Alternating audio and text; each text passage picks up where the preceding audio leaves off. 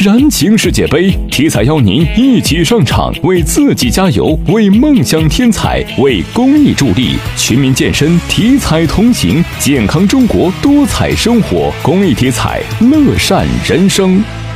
今年的端午小长假呢，已然近在眼前了。作为暑期旅游旺季来临之前呢，预计端午节的旅游市场将迎来一波出游小高峰。此外呢，今年端午小长假恰逢呢撞上了父亲节，加上高考已经结束了，端午出游将呈现爸妈游、家庭游、毕业旅游等多种主题叠加现象。今年端午小长假为六月十六到十八号，节后请四天假即可拼成九天长假。途牛旅游网数据显示，超六成用户选择了出游天数超过三天的中长线旅游产品，拼价已成为用户出游主流选择。目的地方面，国内长线游人气最高的前三位城市依次为三亚、杭州、丽江；出境游排名前三的国家依次为日本、泰国、意大利。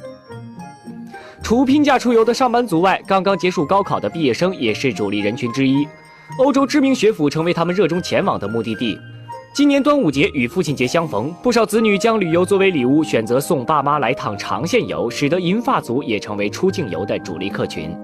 在即将到来的端午小长假，短途周边游成为不平价用户的适宜之选。截至目前，预订自驾游产品的用户多选择二至四小时车程的周边景点，城市周边的动物园、主题乐园、农家乐成为家庭出游的主流选择。作为重要传统节日，民俗游备受游客青睐。赛龙舟、裹粽子、制香囊等民俗活动将给游客带来端午习俗深度体验。湖北宜昌市屈原故里端午文化节、云南香格里拉民族传统赛马节、四川阿坝藏歌会端午祭、福建泉州两岸端午民俗文化节等，也为端午民俗游注入了丰富的地域色彩。